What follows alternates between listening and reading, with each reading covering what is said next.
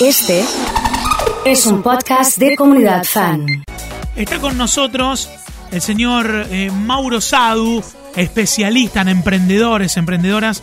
eh, ya para charlar con nosotros, Mauro querido, ¿cómo estás? Buen día, buen lunes, ¿eh? ¿Qué tal? ¿Cómo va, Oso? Saludo a toda la comunidad. Bien, ¿todo tranquilo? Bien, bien, todo tranquilo. Bueno, hoy nos vamos a ocupar eh, de las explicaciones tranquilizantes, las excusas que nos ponemos para no crecer.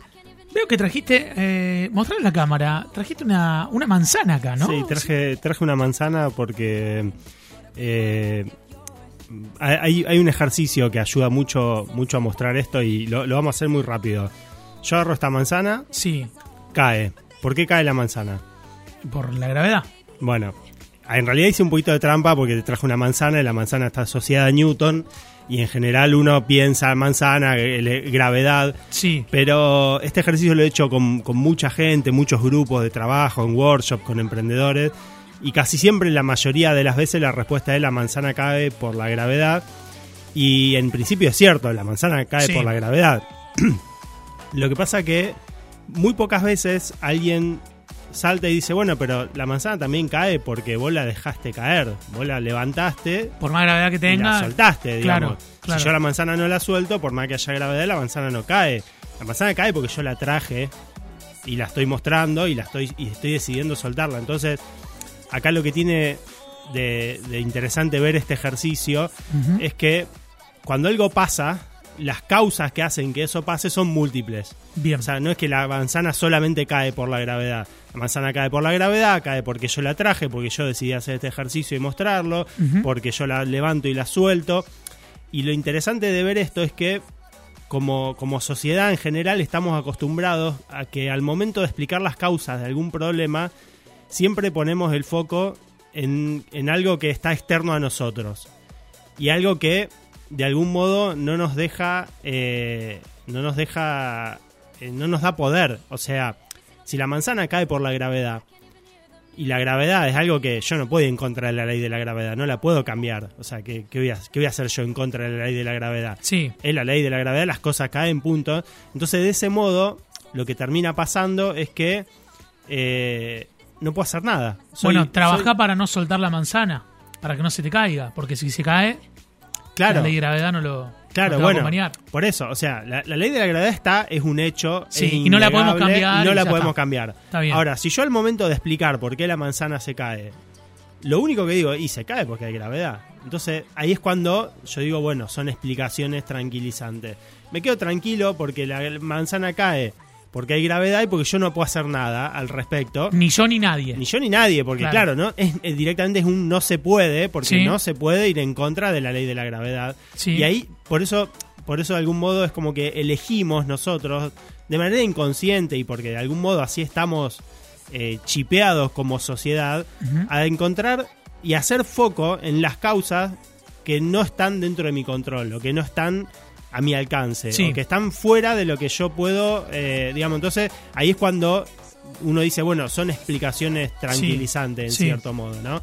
Este, y ahí cuando lo, lo buscamos y lo relacionamos con emprendimientos, empieza a haber un montón y está plagado de explicaciones tranquilizantes.